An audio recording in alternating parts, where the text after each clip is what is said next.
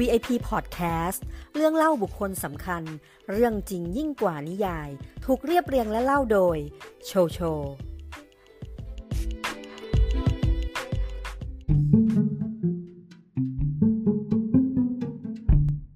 ประธานาธิบดีคนที่ 16 ของสหรัฐอเมริกา ต้นทุนชีวิตจากครอบครัวชาวนาและยากจน มีชีวิตวัยเด็กที่ไม่มีความสุขมากนัก และยังได้รับการศึกษาน้อยกว่าที่ประธานาธิบดีของคนอเมริกันคาดหวังไว้ ซึ่งกว่าจะประสบความสำเร็จเขาต้องฟันฝ่าอุปสรรคมากมายกว่าจะได้รับการยกย่องว่าเป็นประธานาธิบดีที่ยิ่งใหญ่ที่สุดคนหนึ่ง จากการสร้างผลงานและความเปลี่ยนแปลง โดยเฉพาะเรื่องการเลิกทาสแต่หลายครั้งที่ผู้นำการเปลี่ยนแปลงมักจะได้รับการตอบแทนด้วยการพรากชีวิต และสุดท้าย เขาได้ถูกลอบสังหาร ทั้งที่ยังอยู่ในตำแหน่งประธานาธิบดีของสหรัฐอเมริกาได้เพียง 4 ปี และนี่คือบุคคล VIP ในวันนี้ อับราฮัม ลินคอล์น ผู้นำการเปลี่ยนแปลงที่แลกมาด้วยชีวิต สวัสดีค่ะเพื่อนๆ พบกับโชโชในรายการ VIP Podcast รายการที่จะมาเล่าเรื่องราวของบุคคลสำคัญ โดยร้อยเรียงเรื่องราวตามไทม์ไลน์ของชีวิต ต่างบทบาทแต่ก็มีบทบาทสำคัญบนโลกใบนี้ค่ะ และเรื่องราวใน episode นี้นะคะ จะพูดถึงผู้นำคนสำคัญบ้างค่ะ เรื่องราวของประธานาธิบดีที่ได้รับการยกย่องว่า เป็นประธานาธิบดีที่ยิ่งใหญ่ที่สุดคนหนึ่งของสหรัฐอเมริกา และของโลกเลยก็ว่าได้ เพราะก็ต้องยอมรับนะคะว่าสหรัฐอเมริกาเนี่ยเป็นประเทศมหาอำนาจ ไม่ว่าจะทำอะไรก็สะเทือนไปทั้งโลกค่ะ และแน่นอนนะคะว่าต้องมีเรื่องราวและผลงานที่จารึกในประวัติศาสตร์มากมาย เชื่อเถอะค่ะว่าบุคคล VIP ของเราต้องมีเรื่องราวที่มีคุณค่าที่เราควรได้เรียนรู้อย่างแน่นอนไม่ทางใดก็ทางหนึ่งค่ะ และก่อนจะเริ่มเล่านะคะ เราคงต้องขอขอบคุณบุคคล VIP ที่ได้สร้างประวัติศาสตร์ให้เราได้เรียนรู้นะคะ จากบทเรียนการใช้ชีวิตแนวคิดการดำเนินชีวิต เราเนี่ยไม่ได้มีเจตนาที่จะลบหลู่ดูหมิ่น หรือใส่ร้ายป้ายสีผู้ใดนะคะ ข้อมูลต่างๆ เราเองก็หามาจากหลายแหล่งความรู้ รวบรวมเป็นบทแล้วก็มาเล่าสู่กันฟัง และหากว่าการเล่าของโชโช มันทำให้เพื่อนๆสับสน งง หรือพูดจาไม่รู้เรื่องนะคะ หรือว่ามีข้อมูลที่ผิดพลาดคาดเคลื่อนจากที่เพื่อนๆรับรู้ ก็ต้องขออภัยมาณที่นี้ด้วยนะคะไม่ได้มีเจตนาที่จะบิดเบือนเรื่องราวหรือประวัติศาสตร์แต่อย่างใดค่ะ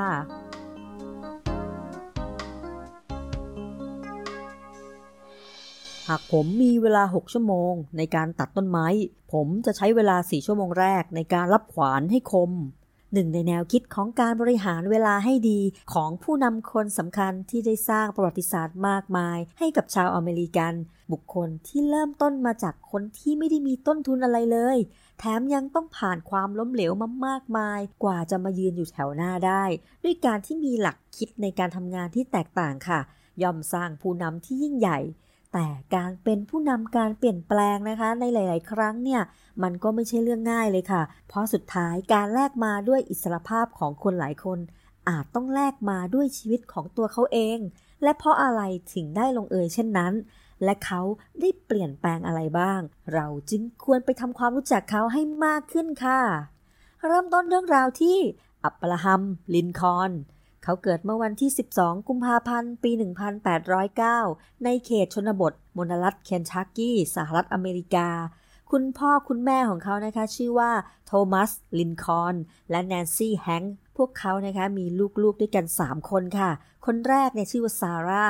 ตามมาด้วยอับราฮัม และก็โทมัสค่ะ ซึ่งต่อมาไม่นานนะคะ โทมัสน้องคนสุดท้องเนี่ยก็ได้เสียชีวิตตั้งแต่ยังเด็ก ครอบครัวของอับราฮัมเป็นครอบครัวที่มีฐานะยากจนนะคะ สภาพบ้านของเขาเนี่ยก็เป็นกระท่อมซุงเล็กๆ อยู่ริมลำธารนะคะ มีเพียงหน้าต่างบานเดียวนะคะ คุณพ่อคุณแม่ของอับราฮัมเนี่ยก็ไม่ได้เรียนหนังสือ ไม่สามารถอ่านหนังสือหรือเขียนหนังสือได้เลยนะคะ คุณพ่อของเขาเป็นเกษตรกรค่ะ เป็นชาวไร่นะคะ ก็ทำเกษตรกรที่ไม่ค่อยประสบความสำเร็จเท่าไหร่นักนะคะ อันเนื่องมาจากว่าที่ดินสมัยนั้นมันก็ค่อนข้างแห้งแล้งค่ะ จะทำอะไรเนี่ยมันก็ไม่ประสบความสำเร็จ แน่นอนว่าเขาเนี่ยเกิดมาในครอบครัวที่มีฐานะยากจนนะคะ ต้องดิ้นรนทำมาหากินมากๆ และในชีวิตในวัยเด็กของเขาก็ถือว่าเป็นชีวิตที่มีความยากลำบากกว่าเด็กยากจนทั่ว ๆ ไปนะคะ เพราะนอกจากจะยากจนแล้วเนี่ย ครอบครัวของเขาเองก็ย้ายถิ่นฐานอยู่หลายครั้งต่อหลายครั้งเลยค่ะ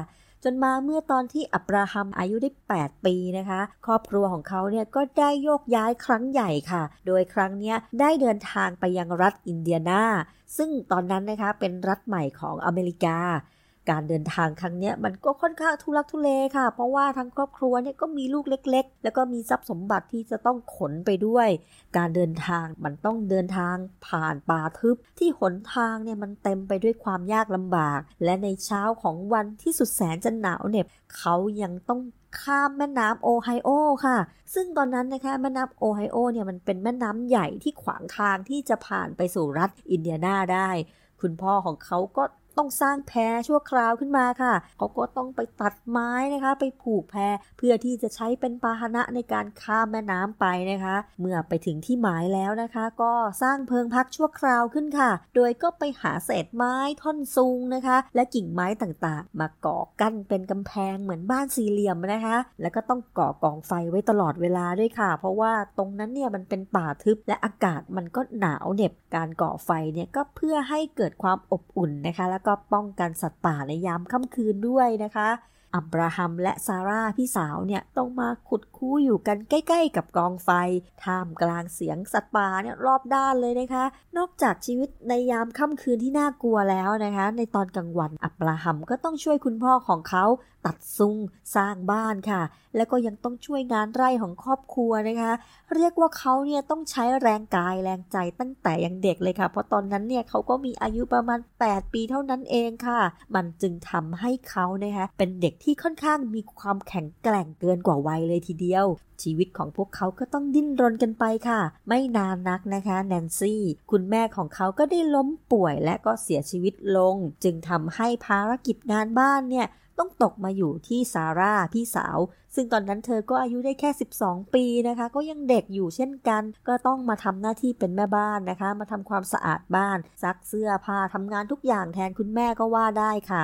เรียกว่าชีวิตในวัยเด็กของพวกเขาและเธอ นอกจากที่จะต้องสูญเสียคุณแม่ไปแล้วเนี่ย ก็ยังต้องต่อสู้กับความยากลำบากมากมายเลยทีเดียวค่ะ ต่อมาไม่นานนักหลังจากที่พวกเขาได้สูญเสียคุณแม่ไปได้หนึ่งปีค่ะ ในปี 1819 โทมัส คุณพ่อของเขาก็ได้แต่งงานใหม่กับซาร่า บุช จอห์นสตัน ผู้เป็นม่ายเช่นกันนะคะ เธอเนี่ยมีลูกติดมาจากสามีคนแรก 3 คน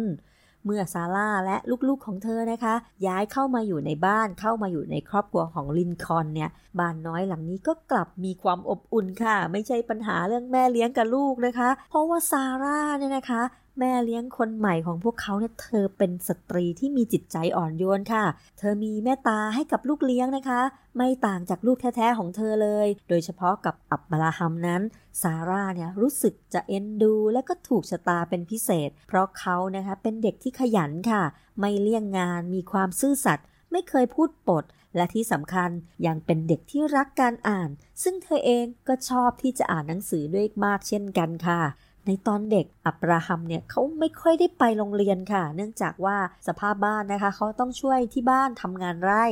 แต่ว่าหากมีเวลาว่างเมื่อใด เขาก็จะต้องหาหนังสือขึ้นมาอ่าน เพื่อเพิ่มพูนความรู้อยู่เป็นประจำนะคะ และซาร่าแม่เลี้ยงของเขาเนี่ยก็ให้การสนับสนุนในเรื่องนี้อย่างเต็มที่เลยค่ะอับราฮัมก็เป็นเด็กช่างสงสัยนะคะ เขาเนี่ยมักจะหาคำตอบจากความสงสัยของเขาด้วยการอ่านหนังสือค่ะ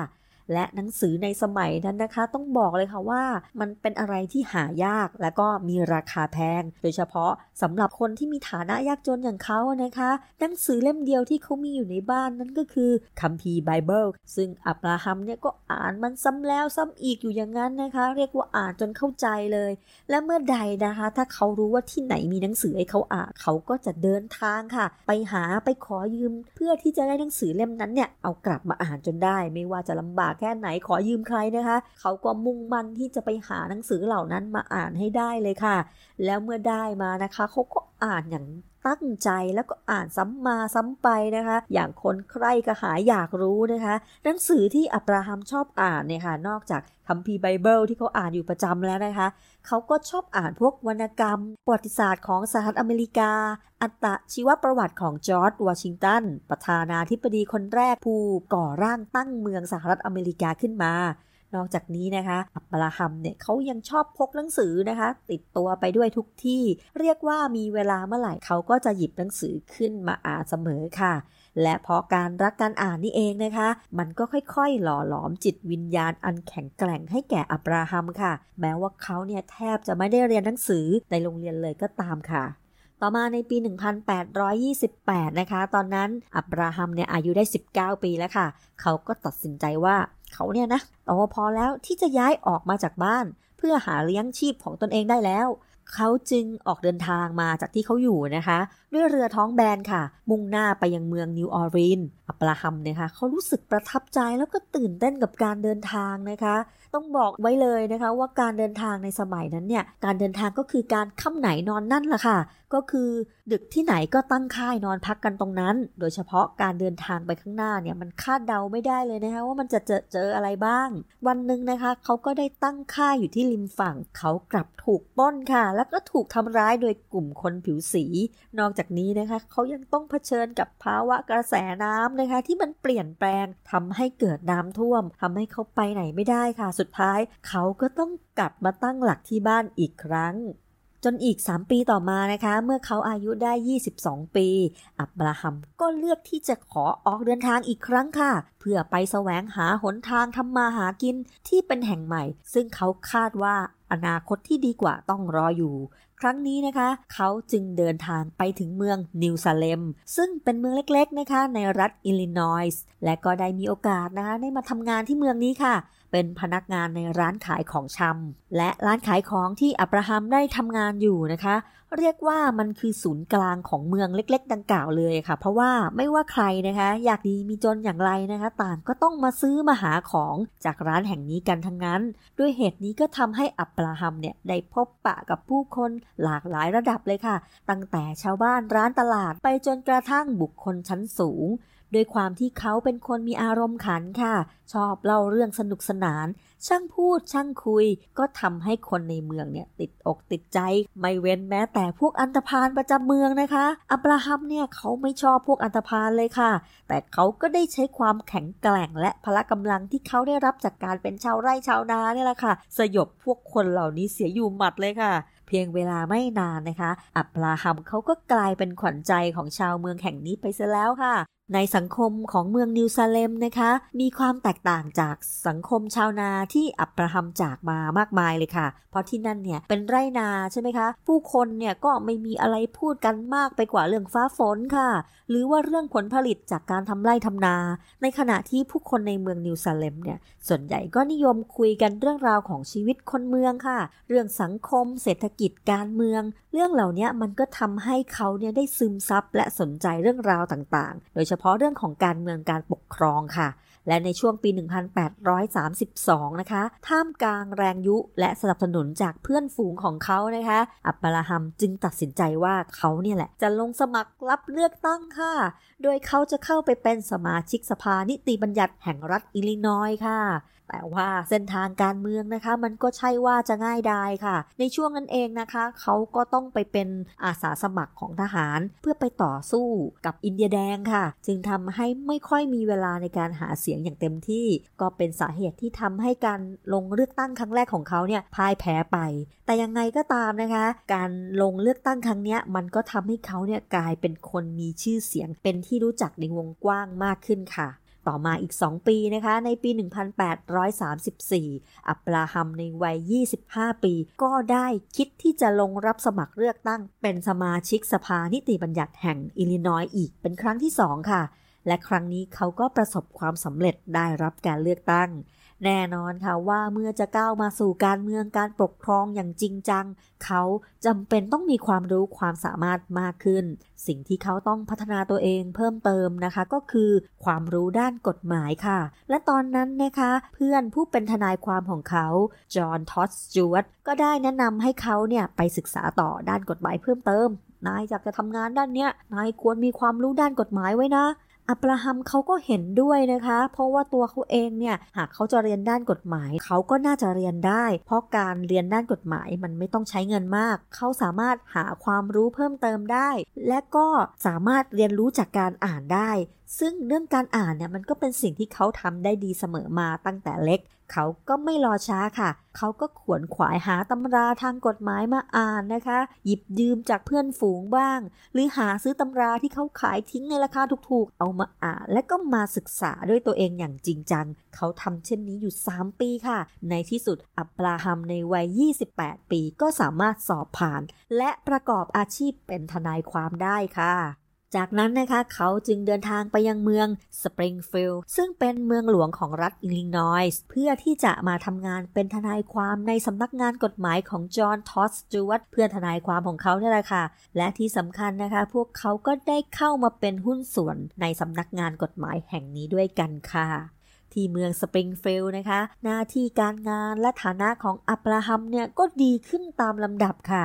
เขาก็มีโอกาสได้ไปคลุก คลีกับบุคคลชนชั้นสูงบ่อยครั้ง และโอกาสนี้นะคะ ก็ชักนำให้อับราฮัมได้ไปรู้จักกับแมรี่แอนทอดเธอเนี่ยเป็นหญิงสาวที่มีอุปนิสัยร่าเริง มีไหวพลิบเฉลียวฉลาด และมีการศึกษาดีมากๆนะคะ เธอเนี่ยมาจากครอบครัวในรัฐเคนทักกี้ที่ค่อนข้างโดดเด่น และญาติญาติของเธอในเมืองสปริงฟิลด์นะคะ ก็เป็นคนชนชั้นสูงในสังคมของเมืองเลยก็ว่าได้ค่ะ ซึ่งมันแตกต่างกับอับราฮัมอย่างสิ้นเชิงนะคะ ที่เขาเนี่ยมาจากคนยากจนไม่มีวงตระกูลอันใดใหญ่โตเลย แต่พวกเขาก็มีใจให้กันค่ะ และแน่นอนว่าทางครอบครัวของแมรี่แอนนะคะ ไม่เห็นชอบค่ะ ก็พยายามที่จะขัดขวางรังเกียจในพื้นเพที่ต่ำต้อยของอับราฮัมค่ะ เรียกว่าก็กีดกันทุกวิถีทาง ไม่ให้ทั้งคู่เนี่ยรักกันได้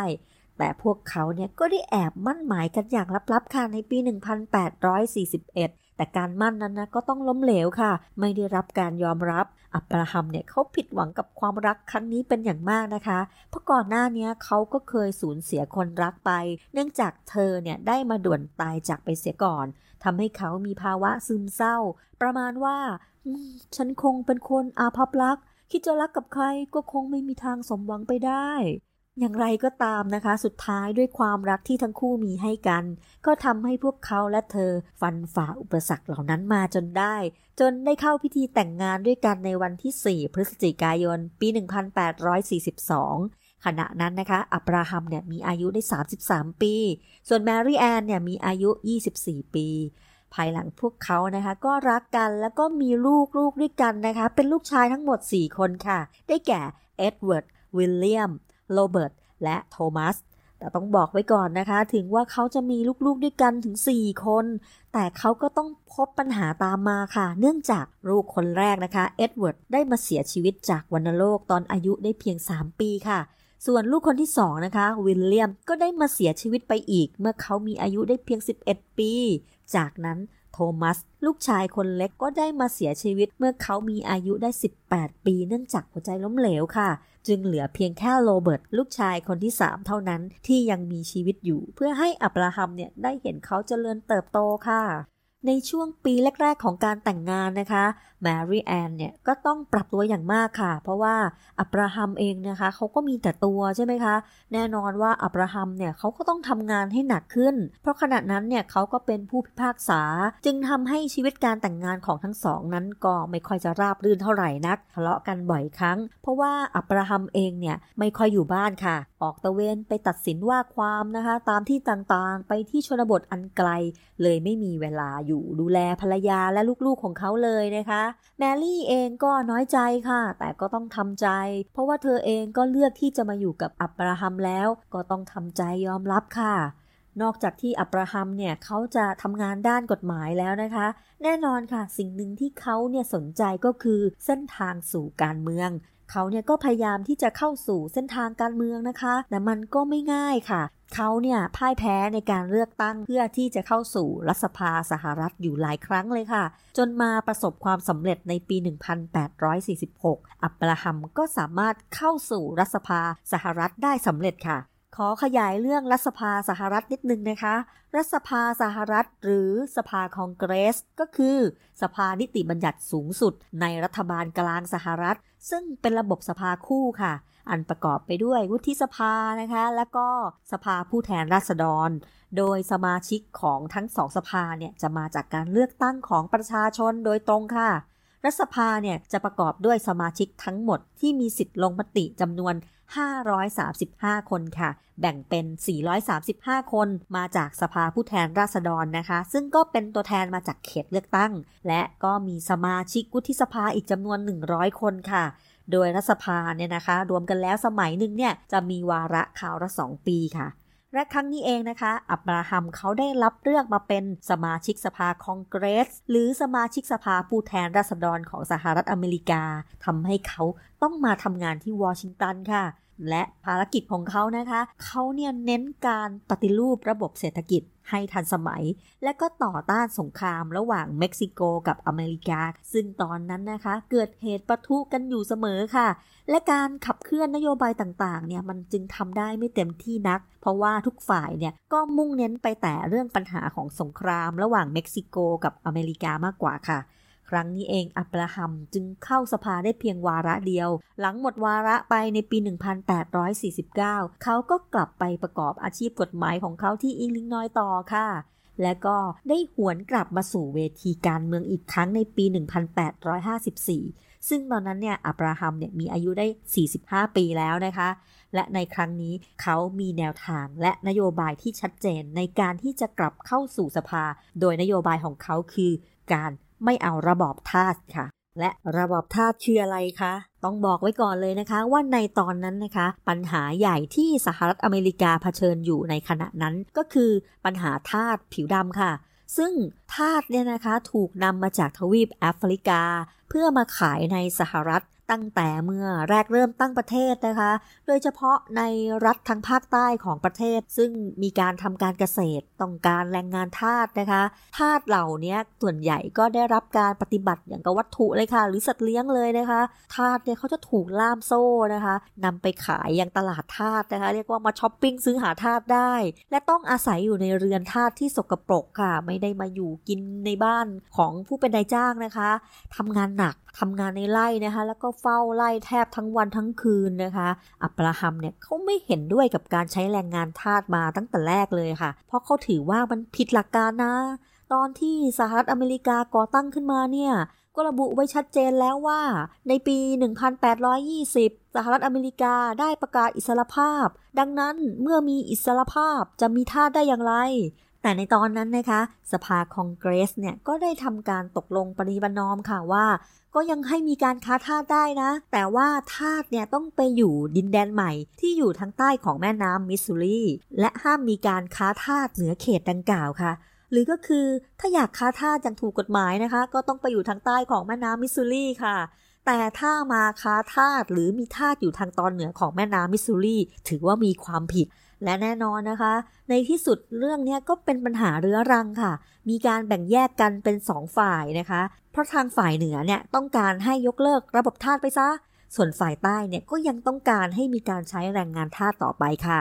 หลายครั้งนะคะที่ทั้งสองฝ่ายเนี่ยต้องเผชิญหน้ากันอย่างดูเดือด พวกฝ่ายเหนือหัวรุนแรงเนี่ยก็ได้ก่อตั้งขบวนการเลิกทาสขึ้น โดยมีจุดประสงค์ เพื่อที่จะทำทุกวิถีทางค่ะ ให้มีการเลิกทาสมนุษย์ทุกคนมีศักดิ์ศรีนะ จะมาทำแบบนี้แล้วอเมริกาจะเป็นเมืองซีวิไลได้อย่างไร โดยคนกลุ่มนี้นะคะ จะช่วยให้ทาสฝ่ายใต้เนี่ยหนีจากเจ้านายค่ะ อาจจะใช้อาวุธโจมตีไล่ที่มีทาสนะคะ หรือสนับสนุนการลุกฮือของทาสแม้จุดประสงค์ของขบวนการนะคะ มันจะดูดีค่ะดู น่านับถือตามหลักสิทธิมนุษยชนนะคะ แต่วิธีการเนี่ยมันรุนแรงไปหน่อยค่ะทำให้ฝ่ายใต้เนี่ยก็รู้สึกว่าต้องป้องกันตัวเองสิอยู่ๆจะมาเผาไล่มาขโมยทาสไปได้อย่างไร เขาก็อยากจะรักษาระบบทาสไว้ มันก็ส่งผลกระทบต่อธุรกิจนะคะ โดยเฉพาะทางใต้เนี่ยเขาปลูกฝิ่นปลูกยาทำไล่ฝ้ายค่ะ และคนที่ทำเกษตรกรรมอย่างนี้นะคะ ส่วนมากก็จำเป็นต้องใช้แรงงานทาสค่ะ หากพวกเขาไม่มีทาสไม่สามารถกดขี่แรงงานทาสได้ และพวกเขาจะไปหาแรงงานมาจากไหนพราะก็ต้องบอกก่อนเลยนะคะว่าทาสเนี่ยมีราคานะคะ ไม่ใช่ซื้อมา 5 บาท 10 บาท ไม่ใช่ว่าใครเนี่ยก็หาซื้อทาสได้ แน่นอนว่าคนที่มีทาสเนี่ยเขาต้องมีอิทธิพล และก็มีเงินพอสมควร และอยู่ๆจะมาเลิกทาสฝ่ายใต้ก็ย่อมเสียประโยชน์ค่ะ นั่นก็ทำให้ฝ่ายใต้เองก็ต้องต่อสู้กับฝ่ายเหนือ ก่อให้เกิดความเกลียดชังกันมากยิ่งขึ้นค่ะ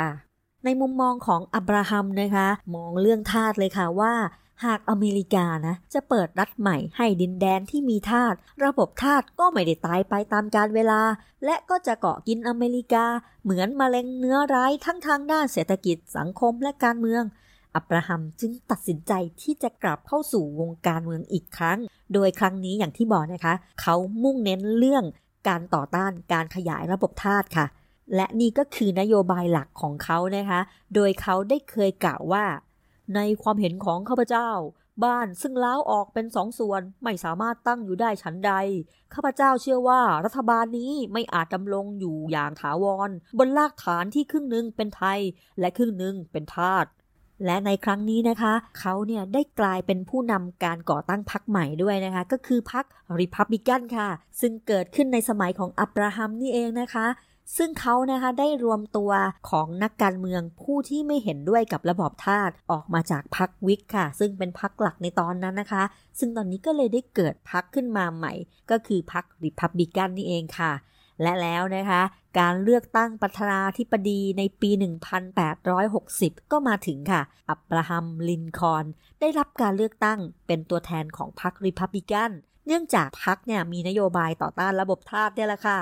และแม้ว่าเขาอาจจะไม่ใช่คนที่ได้รับคะแนนนิยมสูงสุดนะคะ แต่ในตอนนั้นพรรคเดโมแครตก็มีปัญหาความขัดแย้งกันเองค่ะ จึงต้องส่ง ผู้เลือกตั้งมาสองคนนะคะ เพื่อมาแข่งขันกับอับราฮัมทำให้การแข่งขันในครั้งนี้ เขาได้รับชัยชนะไปอย่างงดงามเลยค่ะนั่นทำให้อับราฮัมลินคอนได้เข้ารับการสาบานตน เป็นประธานาธิบดีคนที่ 16 ของสหรัฐอเมริกา เมื่อวันที่ 4 มีนาคมปี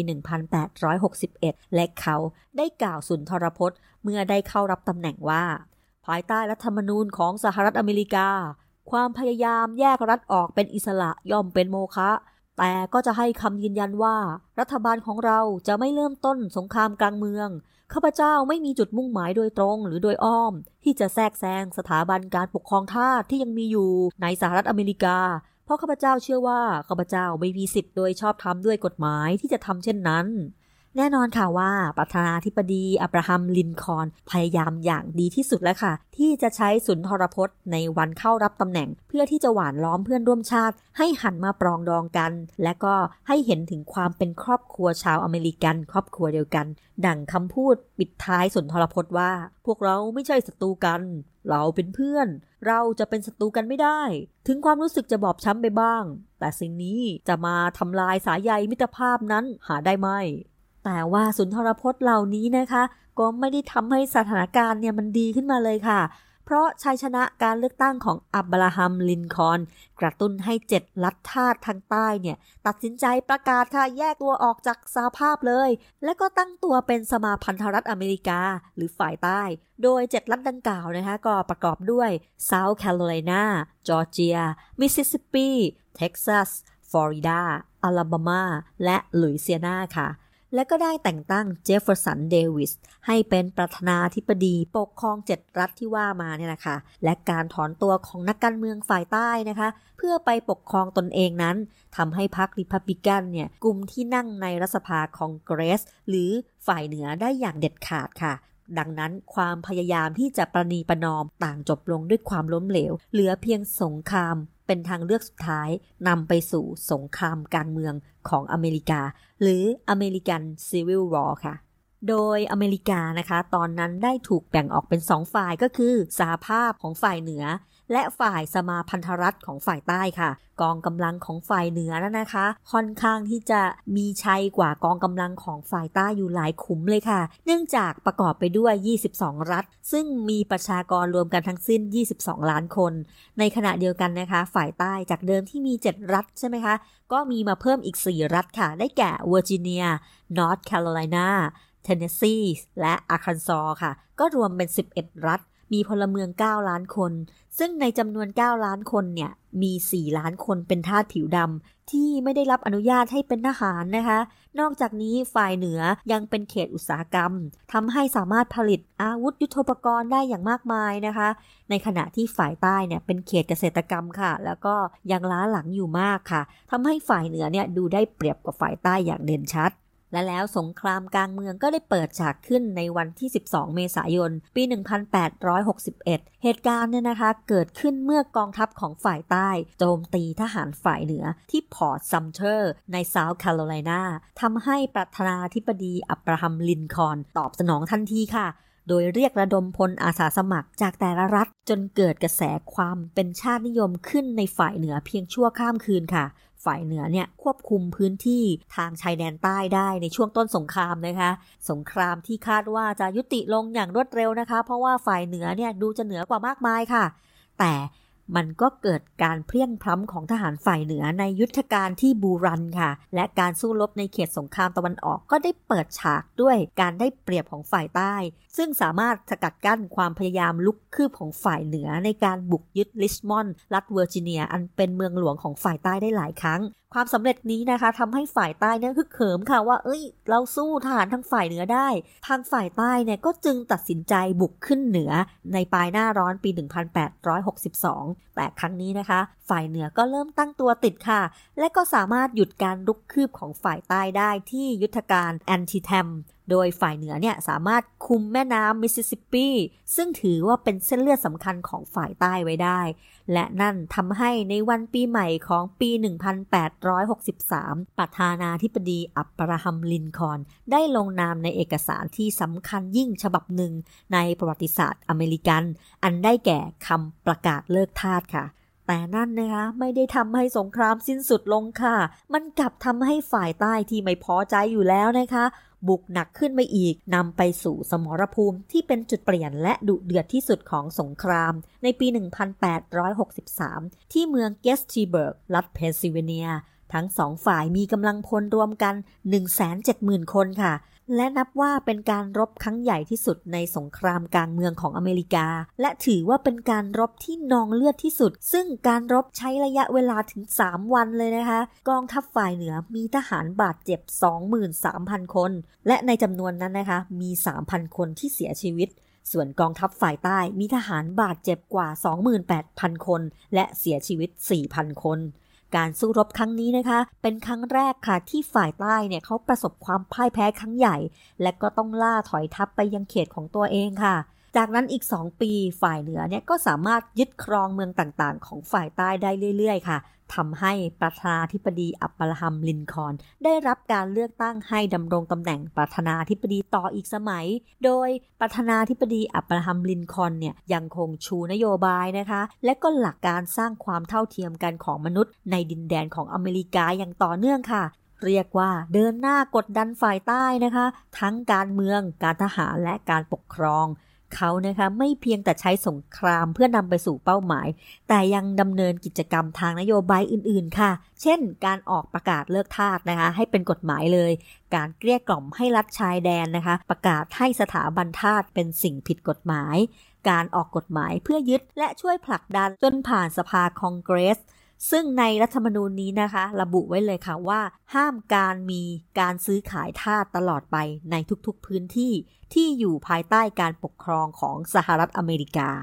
แน่นอนค่ะว่านโยบายปฏิรูปประกอบกับการจัดการทางทหารทำให้การรุกคืบของทหารฝ่ายเหนือ สามารถยึดเมืองสำคัญสำคัญของฝ่ายใต้ได้ จนในที่สุดก็สามารถยึดลิชมอนด์เมืองหลวงของฝ่ายใต้ได้ และในที่สุด นายพลโรเบิร์ตผู้บัญชาการของกองทัพฝ่ายใต้ ก็ได้ประกาศยอมแพ้ และปิดฉากสงครามกลางเมืองลงในปี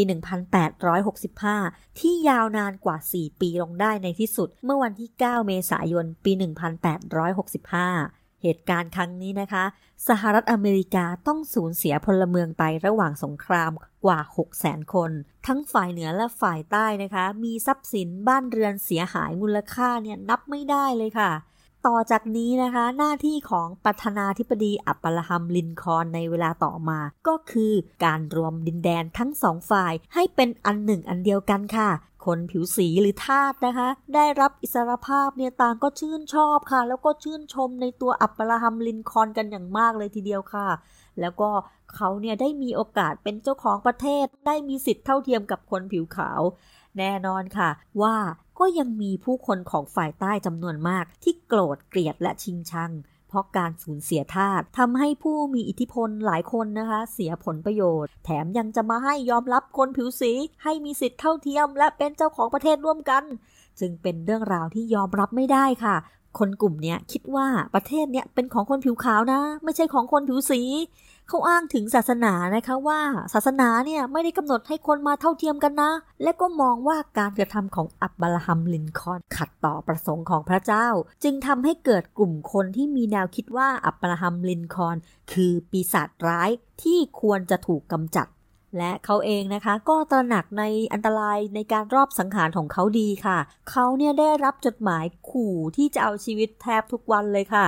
แต่ถึงกระนั้นเองนะคะ เขาก็ไม่ได้คิดที่จะมาวางกำลังหรือเพิ่มเติมหน่วยคุ้มกันใด ๆนะคะ เนื่องจากเขารู้ว่าถ้าเกิดว่าเขาเนี่ยจัดกำลังเพิ่มเติมแล้วก็ บรรยากาศของบ้านเมืองที่เขาพยายามจะสร้างสมานฉันท์เนี่ยมันก็คงจะต้องเสียบรรยากาศ เพราะในตอนนั้นนะคะมันมีแต่บรรยากาศของความเกลียดชังนะคะเกิดกันทั่วแผ่นดินสหรัฐอเมริกาเลย แถมยังไม่คาดคิดด้วยค่ะว่า ใครกันจะมากล้ารอบสังหารผู้นำของประเทศได้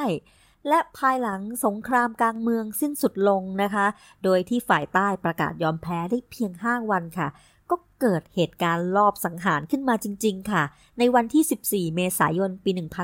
1865 ประธานาธิบดีอับราฮัมลินคอนได้ถูกลอบสังหารณโรงละครฟอร์ด โดยนักแสดงละครเวทีแห่งนั้นที่ชื่อว่าจอห์นวิลค์สบูธผู้นิยมฝ่ายใต้หัวรุนแรง ได้แอบย่องเข้ามาจ่อยิงที่ด้านหลังศีรษะของท่านประธานาธิบดี ขณะกำลังชมละครอยู่อย่างเพลิดเพลิน ในชั้นที่นั่งส่วนตัวที่อยู่ด้านบนของเวทีกับภรรยาของเขา โดยบูธได้เปิดประตูเข้ามาที่ห้อง แล้วยิงอับราฮัมลินคอล์นด้วยปืนเดอริงเกอร์กระสุนปืนเข้าที่กระโหลกฝั่งซ้ายทะลุสมอง และหยุดที่บริเวณใกล้หน้ากะโหลก เขาหมดสติฟุบลง แต่ยังไม่ได้สิ้นใจทันทีค่ะ บอดี้การ์ดเข้ามาหามและกันออกมานอกโรงละคร และพาไปยังหอพักซึ่งอยู่อีกฟากของถนน และสุดท้ายเขาก็ได้เสียชีวิตในวันต่อมา คือวันที่ 15 เมษายน ปี 1865 ขณะที่เขามีอายุได้เพียง 56 ปี และนับว่าเป็นการลอบสังหารประธานาธิบดีสหรัฐอเมริกาเป็นครั้งแรก โดยอยู่ในตำแหน่งได้ 4 ปี 1 เดือน 4 วัน และถือว่าเป็นเหตุการณ์ที่ทำให้ทั้งประเทศนะคะ ตกอยู่ในความโศกเศร้า และเสียขวัญเป็นอย่างมากในการสูญเสียผู้นำการเปลี่ยนแปลงในครั้งนี้ค่ะ ส่วนบูธผู้ลอบสังหารนะคะ ได้หลบหนีไปรัฐแมริแลนด์ทางตอนใต้ ก่อนจะเดินทางไปยังไร่ในแถบชนบทในรัฐเวอร์จิเนีย ในที่สุดก็ถูกจับได้ในวันที่ 26 เมษายนปี 1865 เจ้าหน้าที่เนี่ยก็ได้ล้อมพื้นที่จุดไฟเผายุ้งฉางโดยหวังจะกดดันให้เขาออกมาจากที่ซ่อนในโกดังค่ะ แต่ว่าจ่าสิบเอกบอสตันคอร์เบตได้ตัดสินใจยิงปืนพกของเขาเพื่อสังหารบูธโดยไม่รอคำสืบสวนใดๆค่ะ กระสุนปืนได้เข้าไปโดนบูธอย่างจัง ในขณะที่เขากำลังนอนตาย เขากระซิบซ้ำๆพูดว่า บอกแม่ของฉันว่าฉันตายเพื่อประเทศของฉัน แน่นอนค่ะว่าเหตุการณ์นี้ย่อมมีผู้สมรู้ร่วมคิดและช่วยเหลือเขาในการกระทำการนะคะ ภายหลังก็ได้มีการสอบสวนนะคะ และผู้เกี่ยวข้องก็ถูกตัดสินประหารชีวิต และก็มีการถูกจำคุกตลอดชีวิตไปด้วยเช่นกันค่ะ การจากไปของประธานาธิบดีอับปราฮัมลินคอนได้สร้างความเศร้าโศกเสียใจให้กับคนอเมริกันเป็นอย่างมาก หลายคนนะคะมองว่าเขาเนี่ยคือผู้ก่อให้เกิดสงครามและความสูญเสียมากมาย มันคุ้มค่าหรือไม่กับนโยบายการเปลี่ยนแปลงเหล่านี้ แต่สิ่งที่อับปราฮัมลินคอนเคยกล่าวไว้ว่ากฎที่แท้จริงในการตัดสินใจว่าจะเลือกรับหรือไม่รับอะไรก็ตาม ไม่ใช่เพียงเพราะว่ามันไม่ดี แต่ต้องดูว่าส่วนที่ไม่ดีนั้นมากกว่าส่วนที่ดีหรือเปล่า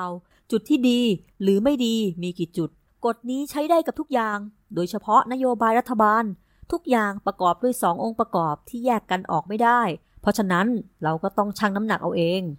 นั่นคือคำตอบที่ท่านประธานาธิบดีคนนี้นะคะได้เลือกทำลงไป และผลของมันถึงแม้ว่าจะมีคนตายในสงครามมากมายนะคะ อย่างน้อยมันก็ทำให้ประเทศแห่งนี้ได้รู้จักคำว่าเสรีภาพ และนั่นทำให้สหรัฐอเมริกาเป็นดินแดนแห่งสิทธิของมนุษย์ที่เท่าเทียมกันโดยสมบูรณ์ค่ะ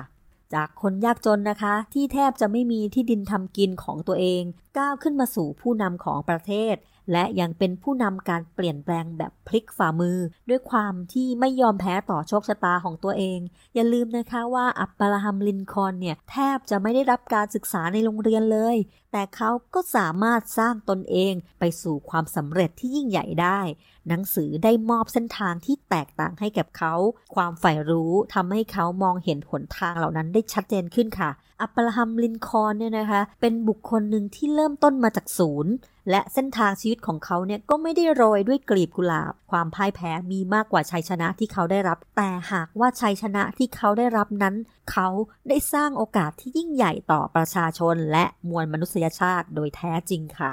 และภายหลังอับบราฮัมลินคอนได้รับการยกย่องให้เป็นประธานาธิบดีที่ยิ่งใหญ่ที่สุดคนหนึ่งของสหรัฐอเมริกาและของโลก ทำให้เขาได้รับเลือกเป็นหนึ่งในสี่ประธานาธิบดีสหรัฐที่ถูกสลักใบหน้าบนภูเขาหินอนุสรณ์สถานแห่งชาติ และยังปรากฏใบหน้าของเขาบนธนบัตรมูลค่า 5 ดอลลาร์สหรัฐ และเหรียญมูลค่า 1 เซนต์และชื่อของเขายังถูกนำไปตั้งเป็นชื่อเรือดำน้ำนิวเคลียร์และเรือบรรทุกเครื่องบินอีกด้วย รวมถึงการสร้าง Lincoln Memorial อนุสาวรีย์ของลินคอล์นรูปปั้นขนาดใหญ่ เพื่อให้คนอเมริกันได้รำลึกถึงรัฐบุรุษท่านนี้ เพื่อ เป็นสัญลักษณ์ของความกล้าหาญความรักชาติ ความเป็นอเมริกันที่ยกย่องสิทธิเสรีภาพ และความเสมอภาคยิ่งชีพค่ะ และแน่นอนนะคะ เรื่องราวที่เราเล่าเนี่ยไม่ได้มีเจตนาที่จะกล่าวหาหรือส่งเสริมการกระทำใด ๆนะคะ แต่เป็นเพียงการศึกษาถึงประวัติ และแนวทางการดำเนินชีวิต แนวคิดที่ไม่มีใครถูกหรือผิดค่ะ เพราะมันคือประวัติศาสตร์ และความทรงจำที่ยังจะคงอยู่ ให้คนรุ่นหลังได้รู้จักและเล่าเรื่องราวของบุคคล VIP ด้วยความเคารพค่ะ และถ้าหากว่าเพื่อนๆได้ฟังเรื่องราวเรื่องนี้และชอบใจนะคะ ก็ช่วยกันกดไลค์ถ้าใช่ก็ช่วยกันกดแชร์เพื่อเป็นกำลังใจให้โชโชด้วยนะคะ นอกจากนี้หากเพื่อนๆผู้ฟังได้ฟังคลิปนี้เป็นคลิปแรกและถูกใจ ก็ยังสามารถย้อนกลับไปฟังเรื่องราวของบุคคล VIP ที่เราได้เคยเล่ามาแล้วอีกหลายตอนเลยนะคะ เพราะแต่ละบุคคลก็มีเรื่องราวที่น่าสนใจของแต่ละบุคคลมากมายเลยทีเดียวค่ะ และพบกันใหม่ใน episode หน้านะคะ จะเป็นเรื่องราวของ VIP ท่านใดก็อย่าลืมกดติดตามและรับฟังกันได้ทางพอดแคสต์วันนี้นะคะ สวัสดีค่ะ